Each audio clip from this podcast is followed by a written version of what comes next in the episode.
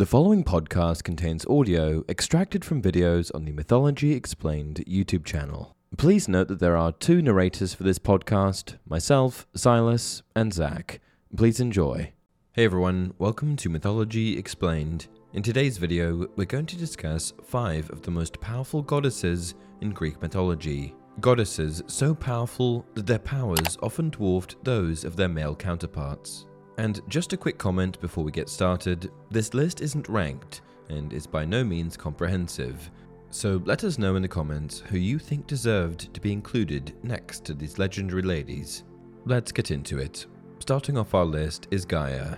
Gaia was the personification of the earth, and along with Tartarus, Eros, Erebus, and Nyx, was one of the five first generation primordial deities. Beyond being the manifestation of the earth, she also independently produced the observable features of the material world Uranus, the sky, Ourea, the mountains, and Pontus, the sea, were her progeny, and she took Uranus as her consort. Together they made the Hecatonchires, the Cyclopes, and the twelve first generation Titans. She was the preeminent force of creation in Greek mythology, and while she couldn't exert her power or impose her will in a combative sense, she could function as a sort of divine broodmother, producing powerful children that could act destructively on her behalf. Per Apollodorus' account, she created the giants to wage war against the gods in retaliation for the Titans being imprisoned in Tartarus. And afterwards, she created Typhon, the most powerful monster in the Greek mythos, who would challenge Zeus for supremacy over the cosmos. Next, we have Athena. Athena had an unconventional start in life she was born at the side of a man's skull instead of emerging from a woman's womb. Her mother, Metis, was prophesied to bear incredibly powerful children, first a daughter, then a son mighty enough to overthrow his father, Zeus, who forestalled such an eventuality by swallowing Metis, who was already pregnant with Athena when she entered Zeus's belly. This is all to say that Athena, being extraordinarily powerful even when compared to other gods, was written in prophecy, and she did not disappoint. She emerged fully grown, clad in armor, battle ready. She was one of the only gods to be described as killing more than one giant in the Gigantomachy, crushing Enceladus when she hurled the island of Sicily on him, and killing Pallas, flaying him, and using his skin to protect her during the war. Her great strength was matched by her deep wisdom, an attribute which made her far superior to her brother Ares. The two of them supported opposite sides in the Trojan War. Athena was for the Greeks and Ares for the Trojans. Towards the end of the war, they engaged in a one on one fight in which Ares was humbled. Athena backed away from Ares' spear thrust and then counterattacked by launching a boulder at his head, crumpling him to the ground in a heap. Our next entry is Nyx. Nyx was the personification of night and one of the first generation primordial deities. Like Gaia, she was a prolific producer of children. Coupled with Erebus, the personification of darkness, she produced Ether, light, and Hemera, day.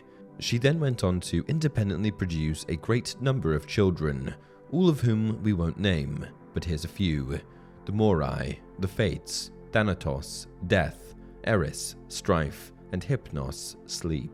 In and of itself, the fact that she was a first generation primordial deity would likely earn her a place on this list. Her powers as a creator outstrip every god in Greek mythology except for Gaia, but the instance that truly showcased her power was a confrontation, or rather lack thereof, she had with Zeus. In the Iliad, there's a conversation between Hypnos and Hera in which they discuss what happened the last time Hypnos was persuaded to use his sleep inducing powers against Zeus, who woke up in a rage when his mind ceased to be ensnared. He searched for Hypnos, but relented when the pursuit took him to Nyx, whom Hypnos was hiding behind. Such was Nyx's power that Zeus was struck with awe and was unwilling to arouse her anger. Next, we have Hecate.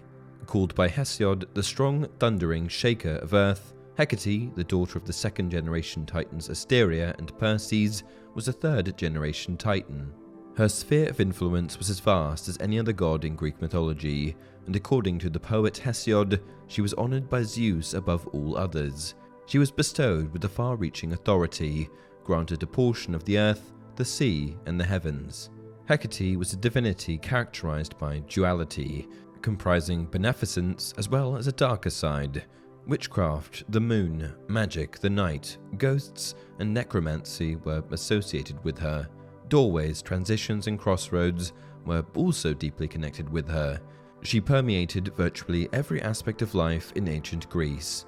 People deemed worthy could be blessed with prosperity, soldiers and armies could be granted victory, competitors could be empowered to defeat their opponents in athletic contests. She was honoured with every privilege and could dictate the outcome of almost any situation or event. Taking up the last spot are the Fates. The Moirai, more commonly known as the Fates, were a trio of goddesses, and though their number was three, they effectively acted as one being, coalescing into a single purpose, personifying the inexorable destiny that imbued each person. Their parentage is ambiguous, one reason being that Hesiod contradicts himself in his own work, saying they were the children of Nyx, but then also saying that they were the children of Zeus and the Titan goddess Themis. Clotho, the spinner, spun the life thread, Lachesis, the caster of lots, determined what a person's fate would be, measuring the thread, and Atropos, the unturnable one, ensured that a person's fate could not be changed, cutting the thread. The fates were so powerful because of the inevitability of what they manifested.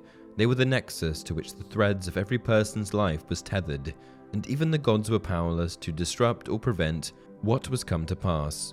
Although there do seem to be exceptions to this, particularly with Zeus, who was sometimes called Zeus Moiragetes, the leader of the Fates. And that's it for this video. If you enjoyed the content, please like the video and subscribe to the channel. As always, leave your video suggestions down below.